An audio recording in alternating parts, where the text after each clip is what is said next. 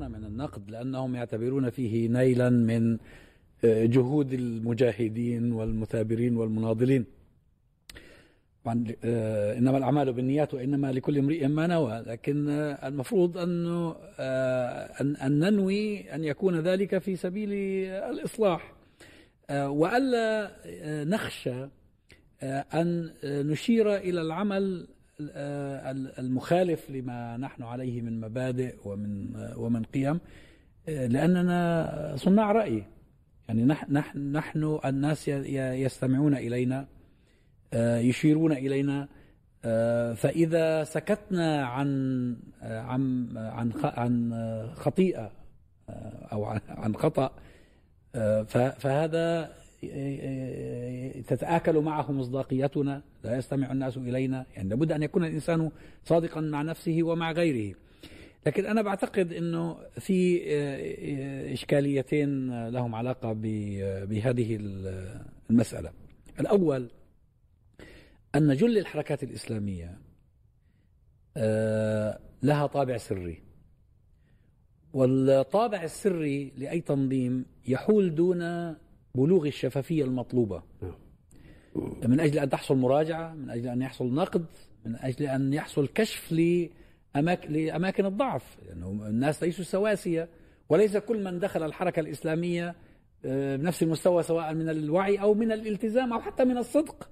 يعني في ناس انقلبوا وفعل بهم الدهر ما فعل. هذا أمر. الأمر الآخر أن الحركات الإسلامية بشكل عام ربما تكون هناك استثناء استثناءات لست مطلعا عليها. لا توجد فيها آلية للمراجعة الدورية. يعني مثلا من الذي يقرر وكيف نحكم على أداء رئيس الحركة أو قرارات مجلس الشورى؟ أنا بتهيألي أنه ربما الحركات الإسلامية بحاجة إلى أن يكون لديها مجالس رقابية أخرى. نعم. أو أو علمائية. ناس يجمعون ما بين العلم الشرعي والعلم آه، السياسي آه، والعلاقات الدولية حتى يكون في مجموعة مثلا من الخبرات مجتمعة لدى هؤلاء. فيشيرون عليهم أنه يا جماعة هذه الخطوة لها تلك التداعيات أو لها تلك النتائج. يعني بمعنى آخر يمكن أن تتخذ بعض الإجراءات التي تقلل من مثل هذه الهفوات. وقبل قبل الموضوع يعني إيجاد آه، يعني جهة إشراء جهة جهة يعني في الهيكلة في هيكلة الجماعة أو أو الحركات الإسلامية. أنا أظن أنه المنهاج التربوي المتعلق بتنشئة العضو أو الفرد على مسألة قضية المراجعة وأن تكون لديه يعني يكون عنده قابلية للنقد البناء. يعني إحنا نحن بحاجة إلى هذه يعني الدين النصيحة يعني الدين مبناه على النصيحة. واخي هو يعني يعني أنا هو هو مرآتي المرآة التي أنظر إليها يعني يعني أنظر إلى أخطائي فيها. فأنا أقول إنه هذه المسألة أحيانا آه، نظرا لقضية الالتزام العضوي ومسألة قضية الولاء للحركة الإسلامية والتنظيم آه، يلقي بظلاله أحيانا على قضية آه، يعني الضجر في من مسألة النقد. ويعني وبعضهم ربما ينتقدنا يعني عندما نتحدث مثلا عن حركة حماس ونحن نحبها. يعني باعتبار أنها تقوم بعملية المقاومة ولها يعني بجانب كبير جدا. لكن آه، كيف لي أن أنتقد مثلا المطبعين والأنظمة التي آه، تتماهى مثلا مع يعني مع المحتلين؟ آه، ثم أقرب الناس إلي عندما يرتكبوا خطأ. عرفت كيف؟ أنا يعني لا أتحدث عن هذا الخطأ وهو حقيقة ليس خطأ يعني جانبيا أو هامشيا. هو خطأ متعلق ب جوانب يعني جانب مهم جدا يعني متعلق بقضية يعني الاصطفاف مع الظالمين.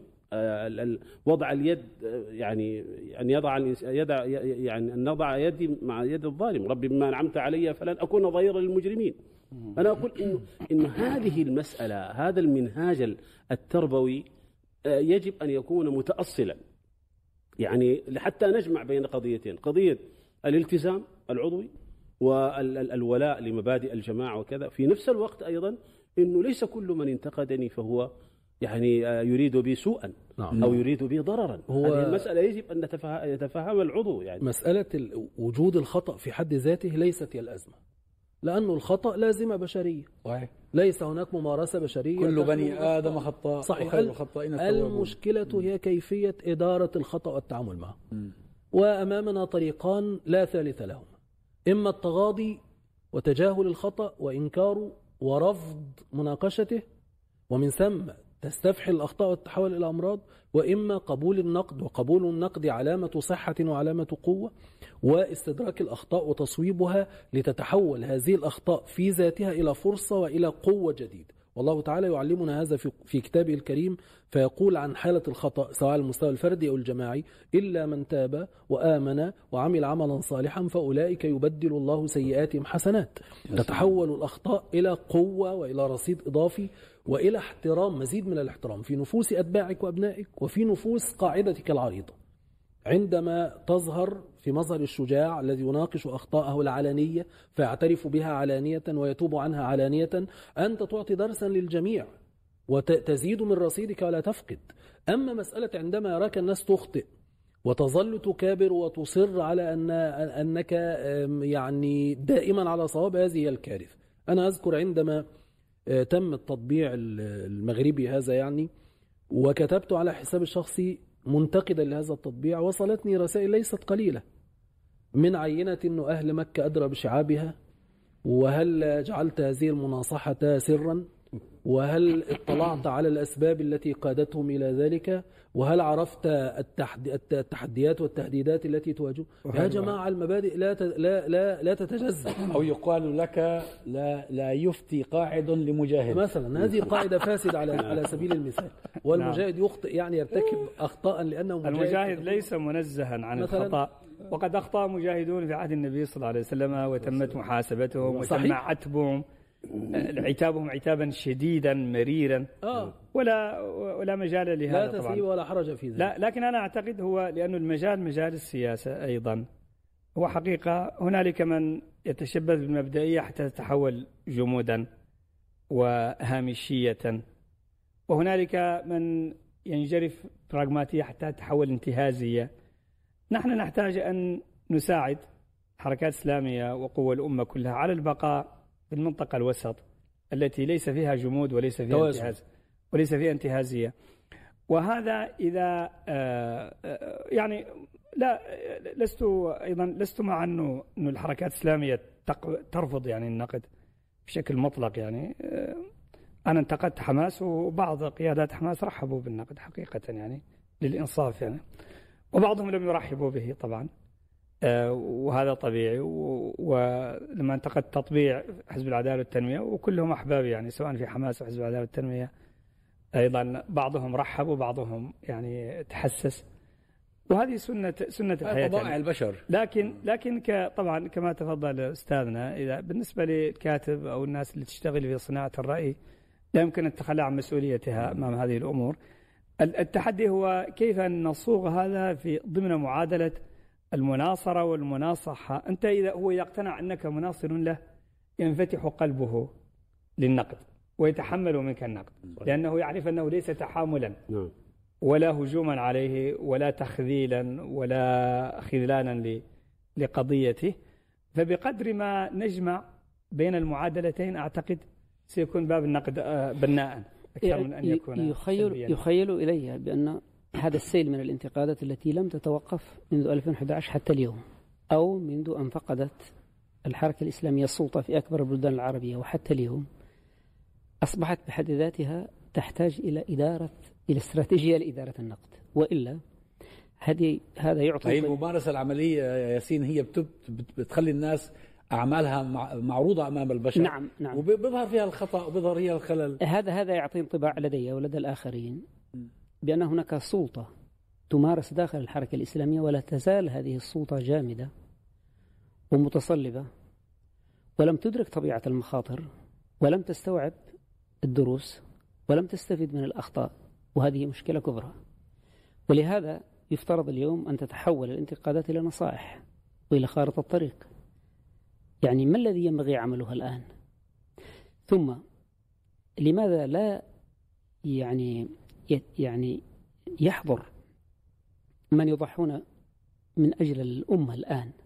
يعني تضحية سياسية ومبدئية في نفس الوقت. يعني القادة الموجودون في سجون مصر وفي سجون عربية أخرى هؤلاء سجنوا لأنهم يحملوا فكرة وفي سجون وطنية. وفي سجون اليمن. وفي سجون اليمن. هؤلاء يحملون فكرة وطنية. ينحازون للإنسانية. حاولوا أن يبحثوا عن مسار ديمقراطي يحقق أهداف الشعب من أجل مستقبل أفضل ولكنهم يتعرضون اليوم للظلم. وهم داخل السجن يظهرون كأبطال الحقيقة كأبطال. يعني الانتقاد الذي يخاطب أناس في الخارج لا يزالون يمارسون الخطأ ذاته في إدارة الحركة الإسلامية. ينبغي ألا يغفل أولئك الأبطال الذين يقدمون تضحيات ويظهرون بذلك الموقف الصلب المبدئي القوي أمام ديكتاتورية تتهوى في الحقيقة وأمام ديكتاتورية لا تتوقف عن ارتكاب الأخطاء ولا تتوقف عن الفشل يعني على كافة المستويات فشل اقتصادي فشل اجتماعي فشل سياسي فشل, فشل استراتيجي يعني يعني تتقزم أمام شعوبها بينما يبقى أولئك الذين في السجن ويتلقون أحكاما عبثية على سبيل المثال. الخطاب ينبغي أن يستوعب يعني لازم يبقي الرأي العام الذي يتلقى هذه الانتقادات، الراي العام العربي والإسلامي ينبغي أن يبقى في حالة انتباه إلى التضحيات التي تقدم هؤلاء الناس. لابد من تكريس نموذج التضحية هذه وينبغي أن يفهم الناس أن هذه التضحية من أجلهم وليس من أجل الحركة الإسلامية وليس من أجل الفكرة الإسلامية وليس من أجل تنظيم يعني ليست فكرة تنظيمية يضحون من أجلها وإلا ستفهم من هذه الانتقادات بأن أولئك يستحقون ما هم عليه اليوم لأنهم في الحقيقة حمقى وارتكبوا سلسلة من الأخطاء وعليهم أن يتحملوا معظم النقد يوجه للذين في الخ... الذين هم أحرار ويصنعون قرار يعني مش مش نعم. للذين في الأغلال. توضح لابد من توضيح. لا أحيانا أحيانا أحيانا أنا أعتقد أنا مع ياسين فعلا إنه أحيانا النقد يكون يعني يتحول إلى ما يشبه الشماتة أو يعطي حتى الانطباع بالشماتة ويكون أيضا معمم بطريقة تشمل حتى المظلوم المسل اللي يعاني اليوم من الظلم. يا أخي ساعده في رفع الظلم عنه وبعدين انتقده كما تريد. صحيح. فعلى الأقل لذلك أقول أنا أرى أنه حقيقة نحتاج نلتزم بقاعدة 90% مناصرة و10% مناصحة. إذا أردنا أن ننصف المظلومين الذين يعانون من الظلم وإلا آه، أنت تخاطب ناس لا لا لا يدركون تعقيدات هذا الوضع. يعني أحيانا تخاطب ناس فيأخذوا خلاص يعني ما داموا هذا هم الجماعه اللي تقول عليهم إيش الفرق بينهم وبين ال- الأنظمة؟ فتختلط السبل في هذا. بينما النقد البناء يبدأ بإبراز فضائل المنتقد والاعتراف له بما له من خير ثم بعد ذلك يبين المساوئ. هذا النقد البناء اللي اولا المنتقد يتقبله والثاني لا يسيء الآخرون فهمه أيضا. وأعتقد أنه نحتاج فعلا أنه في نقدنا للحركات هو- الإسلامية أن نلتزم ظني بكثير دكتور من أن الحذر في هذا. ظني أن النقد الموضوعي يخاطب المستقبل أكثر مما يخاطب الماضي. وأن ما قلنا في هذه الحلقة كله آه، يعني يصب باتجاه أن تكون الحركات الإسلامية بديلا ناجحا للفساد القائم. آه، وليس العكس وليس أن آه، يعني نساوي بين الضحية والجلاد ولا بين الجاني والمجني عليه معاذ الله. وهذا النقد هو نقد المحب. وهو نقد الحريص على مستقبل هذه الحركة المناصح لها على قاعدة المحبة وعلى نحن لا نسوي ولكن المتلقي قد يسوي هو هذا الإشكال يعني نعم. انت انت أنت مسؤول عما تقول لكن كيف يفسره الثاني هي هي المصيبة يعني ولذلك. هذا يعني. التوازن أظن التوازن هو المهم صحيح. يعني بمعنى مثل ما ذكر أخونا ياسين إنه لا ينبغي ان ان نبخس آه، لأهل الفضل فضلهم ويعني السياق الحديث نفسه مهم في قضية إنك أنت يعني أنت أنت تتحدث عن بعض أخطائه هذا لا يعني أنك يعني تتغاضى. عن عن جهاده مثلا وعن طبعاً. انجازاته طبعا لكن يعني هذه الأخطاء آه، يعني هي أهميتها في ماذا؟ في المستقبل. يعني أن- في النظر إلى المستقبل. الأمر الآخر إنه آه، يعني ال ال يعني لا ينبغي حقيقة أن أن أن نضع أمام ال- النقد يعني كثيرا من التحرزات التي ربما تجعل تجعل الإنسان دائما في حرج من النقد. هذه أيضا مشكلة، يعني بمعنى إنه يعني هذه المسألة تضعف عملية النقد خاصة إذا نحن أقررنا بأننا نحن نريد يعني مجتمعا سياسيا متعافيا. آه، يعني أنت أنت تدعو إلى الحريات وتدعو إلى آه، إلى بسطها. ويعني تدعو إلى أنه يكون هناك نوع من التداول السلمي للسلطة. يعني أنت ستكون اليوم وغدا ربما لن تكون طيب أنت في ظل هذا هذه الدعوة في قضية الانفتاحية والحرية وبسطها وكذا أنت بحاجة إلى يعني أن أن أن أن أن, أن تتعامل مع أخطائك بنوع من الشفافية بنوع من النقد البناء أنا لا أقول النقد الجارح الذي يسقط يعني لأهل الفضل فضل. ولا شخصنة المسائل ولا الأمر الثاني الذي أريد أن أشير إنه يعني بعض الناس يتساهل في التكتيك. يظن أن المسائل التكتيك كلها هي مسائل خطأ وليس خطيئة. وأحيانا مع أنه أحيانا الذنب الواحد عرفت؟ يعني له أثره في إسقاط يعني يعني سابقة يعني ربما من السابقات الكبيرة. يعني أنا دائما أذكر نفسي وبعض إخواني يعني بقصة عائشة رضي الله عنها. يعني عند في مسند أحمد وغيره أن لما بلا لما قالت له يعني قالت إنها اشترى يعني اشترت من من من زيد بن أرقم آه، أم ولد ب 800 ثم عادت واشترت منه ب آه، يعني ب 600 ثم عادت واشترت ب 800 فقالت عائشة رضي الله عنها بئس ما شريت وبئس ما اشتريت. أخبري زيد بن أرقم أنه يعني قد آه، يعني أحبط جهاده وهجرته مع رسول الله صلى الله عليه وسلم.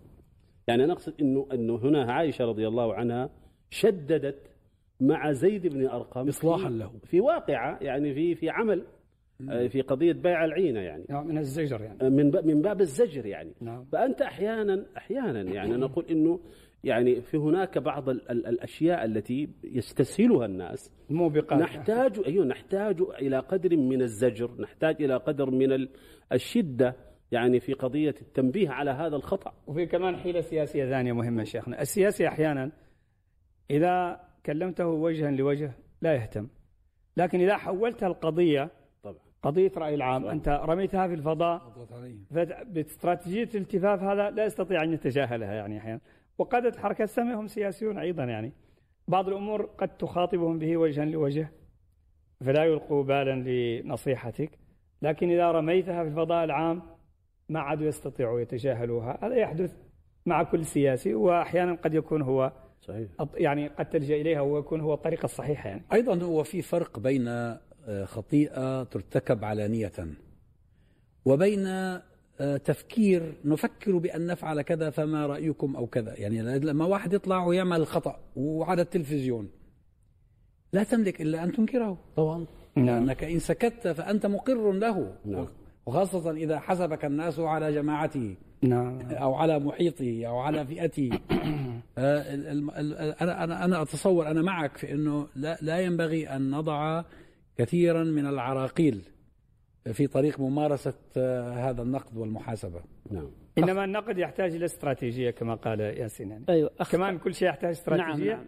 يحتاج استراتيجي استراتيجيات النقد يعني. النقد الآن الذي ينصبح الفكرة عدم قدرة الحركة الإسلامية على إدارة المشهد التغيير هذا يفتقد الاستراتيجية فعلا واعتبره هنا نقد كارثي لأنه يعطي المبرر للآخرين للحكم على هذه الجماعة بعدم أهليتها وأحقيتها مرة أخرى في خوض التجربة السياسية. أو حتى أو استئصالها أو, أو, أو وإنما هو حتى إذا عادت الجولة والكرة مرة أخرى تكون لديهم درجة من الوعي لا تسمح للآخر بالالتفات هو هذه هذه الأمور يا شيخنا تختلط فيها المقاصد مثل مثل خلط مال اليتيم مع مال الولي يعني.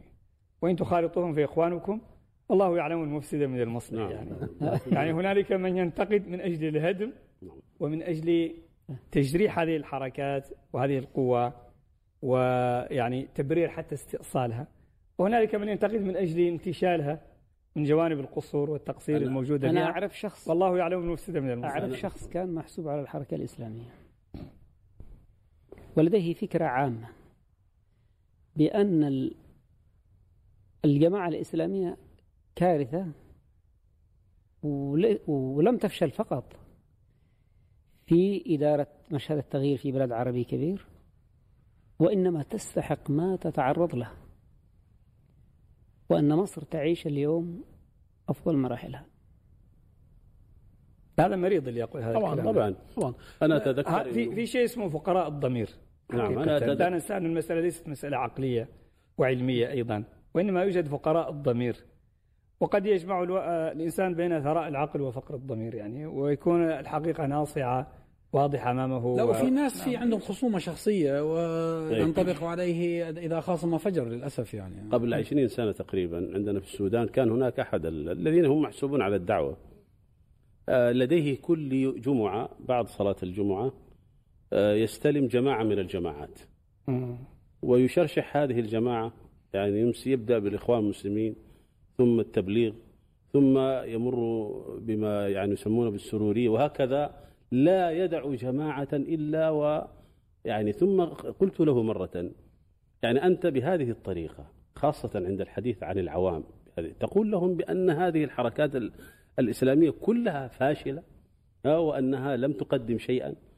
أنت الآن تقوم بمهمة يريدها الخصوم والأعداء فلا لا تكون لا يكون النقد بهذه الطريقة وبهذه الدرجة اللي هو قضية عملية الإسقاط هذه. نعم نعم. عرفت؟ فهذه موجودة عند بعض الناس الذين يعني للأسف الشديد يعني هناك شحن هناك شحن ضد مبدأ الجماعات الإسلامية نفسها. هذا مثل آه، واعظ تكلم عنه مرة الشيخ أحمد القطان رحمة الله عليه يعني على على سبيل الطرفة.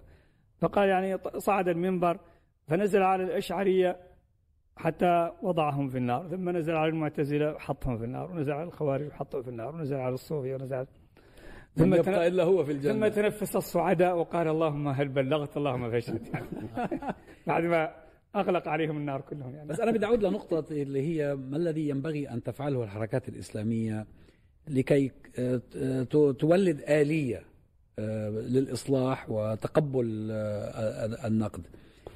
ليه؟ لأنه في خطورة شوف الجماعات مثلها مثل الدول فيها سلطة جواتها والسلطة المطلقة مفسدة يعني لو رئيس الجماعة أو أي رئيس قسم أو رئيس مصلحة في أي جماعة من الجماعات وضعت في يده صلاحيات مطلقة ولا يوجد عليه رقابة ولا توجد آلية للمحاسبة فلا تأمنه لأنه مش معصوم هو وقد ي- صحيح. حتى يهيئ لنفسه أنه يعمل الخير وهو يعمل عكسه. فلا بد أن تكون هناك آليات لضبط هذه الأمور. آه على الأقل تخفف من حدة الأخطاء. الضرر. لا تخفف من حدة الضرر الناجم عن الجانب السري في تنظيم هذه ال- الجماعات. لأن هي هي بعضها مفروض عليها السرية رغما عنها بسبب الملاحقات الأمنية وبسبب أنا أعتقد يا دكتور أنه على رأس هذه الواجبات الآن هو أن تقوم هذه الحركات داخليا وذاتيا بمراجعة علمية منهجية موضوعية لأدائها, في السنوات الماضية. وأن تضع يدها على نقاط الضعف ونقاط القوة فتعظم نقاط القوة وتعالج نقاط الضعف. ثانيا أن تبني هذه الحركات بمشاركة أهل الاختصاص والفكر المخلصين من أبناء الأمة وهم كثر استراتيجية واضحة المعالم على الأقل للخمس سنوات القادمة. الآن الاستراتيجيات لم تعد طويلة الأمد كما كانت من قبل. الأمر الثالث هو أن تعد هذه الحركات كفاءات حقيقية من أبنائها من الأجيال الصاعدة لمهام المستقبل وأن تحسن إعدادهم وتربيتهم على كل الجوانب السياسية والإدارية والاجتماعية والتخصصات المختلفة. الأمر الرابع هو أن تقوم هذه ال- الحركات الإسلامية بإعداد مشاريع واضحة تخاطب بها شعوبها. لاستنقاذ هذه الشعوب مما وصلت إليه ولبناء نموذج حضاري راقي يتناسب مع تطلعات الشعوب مع تضحياتها خلال المرحلة الماضية ويتناسب كذلك مع تموضع الحركات الإسلامية في الأمة في الصدارة وفي القلب من هذه الأمة والله أعلم. أضف إلى ذلك أن الناصحين لهذه الحركات ينبغي أن يكون عندهم قدر من التشاور يعني فيما بينهم لإ- لإيجاد يعني أشبه بميثاق شرف. في يعني في عملية النقد يعني الأطر ال- ال- التي ينبغي أن نتقيد بها آه، حتى آه، يعني يكون نقدنا بناء وإيجابيا بعيدا عن مسألة النقد الذي يؤدي إلى الهدم أو إلى بخس آه، لأهل الفضل فضلهم يعني. فنحن أيضا بحاجة إلى هذه المسألة ويمكننا أن يعني أن نعقد في ذلك ورشة أو مؤتمرا أو حتى يعني بعض ال ال نستفيد من بعض ال يعني ال الذين لهم يعني رأي مستنير في هذا الجانب وهذا من من التواصي بالحق والتواصي بالصبر يعني. وجدت بالمناسبة مراجعات قديمة عمرها الآن أربعين عاما. مثل المراجعات اللي قام بها دكتور عبد الله النفيسي مثلا في كتابه زمان طالع في بداية الثمانينات. عن عنوان الحركة الإسلامية وراق في النقد الذاتي. وجمع فيها بعض من أهل الرأي من من داخل الحركة الإسلامية ومن خارجها من أجل تقديم نقد في هذا. أنا أعتقد نعم هذه الآليات مهمة ولكن أيضا في قضية جانب ثاني وجانب ثقافي وهو ضعف الثقافة الاستراتيجية نفسها هذا يحتاج علاج داخل الحركات الإسلامية صحيح. لو لو شحذت الحاسة الاستراتيجية داخل هذه الحركات ونشرت الثقافة الاستراتيجية لقلت الأخطاء كثيرا. على الأقل الأخطاء اللي عن حسن نية. اللي عن سوء نية ما لنا علاقة به يعني. هذه هذه قضية تتعلق بالمبدأ أصلا. لكن الأخطاء الكثيرة عن حسن نية أخطاء البلاهة السياسية أخطاء الارتجال أخطاء ضعف عدم إحكام الخطاب الإعلامي أو الخطاب السياسي أخطاء عدم قراءة الواقع الدولي قراءة صحيحة أو عدم قراءة الواقع المحلي قراءة صحيحة. هذا كله من ضعف الحاسة الاستراتيجية. فمن أفضل ما يسدى للأمة اليوم وللحركات الإسلامية ولطلائع الأمة في رأيي هو نشر الثقافة الاستراتيجية. أهل الرأي المؤسسات البحثية المؤسسات الإعلامية مثل أستاذنا آه، لو لو حطوا في خططهم قضية شحذ الحاسة الاستراتيجية لدى قوة هذا التغيير فهذا قد يفيد والله أعلم. الشيء الثاني أيضا لابد من مقاربات يعني استثنائية من خارج الصندوق. المراجعات ينبغي أن تشمل هل ينبغي أن تعيد الحركة تشكيل إنتاج نفسها بنفس الآليات مثلا الآليات التنظيمية المغلقة؟ هل هذا آه، يعني ينفع في هذه المرحلة؟ هذا يقتضي أولا أن تعيد تأهيل نفسها سياسيا وتتصرف كجماعات سياسية آه، وتتصرف على مستويين. مستوى تنظيمي سياسي بمعنى اليوم هي في حالة إرباك وهذه الجماعات الإسلامية مدينة في وجودها أصلا لاتصالها بشكل أو بآخر بالدول. استفادت في الماضي من الاتصال بالدول. وصراع الأمم يعني شيوعية رأسمالية إلى آخره. اليوم الحركة الإسلامية تكاد تكون في حالة مواجهة شاملة مع مع مع الدول ككيانات متوحشة تريد أن تنهي هذه الحركات بأي شكل من الأشكال. ينبغي على الحركات هذه أن تتصرف الآن كسيا... ككيانات سياسية وترسل إشارات لكن بعد بعد ال... بعد ال... المراحل التي اقترحها الدكتور يعني تعيد تعيد تأهيل نفسها أولا. كتنظيمات. ثم تنتقل إلى مرحلة العمل السياسي البحت. ثم تنتقل إلى المستوى الأخير وهو أولا تتصرف كجماعة سياسية وتبدأ تنفتح على الحكومات. يعني ما ما هو في نظرها اليوم عدو مطلق ينبغي أن تدق أبوابه. ليس أبواب الحكومات فقط وإن أنا أعتقد أنه مثلا الذهاب إلى نظام عربي في هذه المرحلة شبه مستحيل. لكن لا شك أن في التطورات الدولية والإقليمية هناك تناقض. ولا شك أنك لست سلعة آه، بائرة يعني. اليوم ينبغي أن تتربص وينبغي أن تكون في حالة تيقظ كامل. أين يمكن أن تضع ورقتك في المرحلة المقبلة؟ في تجارب حركة التحرر الوطني في منتصف القرن العشرين دروس مهمة ولكن طبعا كانت محظوظة حركات التحرر الوطني منتصف القرن العشرين لأنها كانت في قمة الحرب الباردة والانشطار الدولي. فكان من السهل جدا على أي حركة تحرر وطني أن تحصل على دعم المعسكر الاشتراكي مثلا. أو حركة عدم الانحياز أو حتى اليسار الغربي نفسه ضد مثلا كما فعل الثوار الجزائريون مثلا ضد الاستعمار الفرنسي. وكانوا الثوار الجزائريين كما يقول أحد المؤرخين الأمريكيين كانوا أنجح ثورة معاصرة من الناحية الدبلوماسية هي الثورة الجزائرية ليست فقط بذل بالدماء والجهاد. نعم. لكن طبعا الآن لحظة هو من مآسي الربيع العربي أنه تفجر في لحظة تلاقي دولي على المنطقة وليس انشطار دولي حول المنطقة. أعتقد والله أعلم أنه حرب أوكرانيا فتحت نعم. ثغرة جديدة لاصطفافات اصطفافات جديدة والانشطارات جديدة. واستطيع يعني طبيعة قوة التغيير والحركات السياسية الشعبية أنها هي طبعا هي موازين القوى ليست الصالحة ولكنها إذا كانت تقود قيادة واعية تبحث عن تصدعات تحاول أن تستفيد من تصدعات تشققات ثغرات منافذ المستوى الثاني الذي كنت أود أن أشير إليه ظل ظل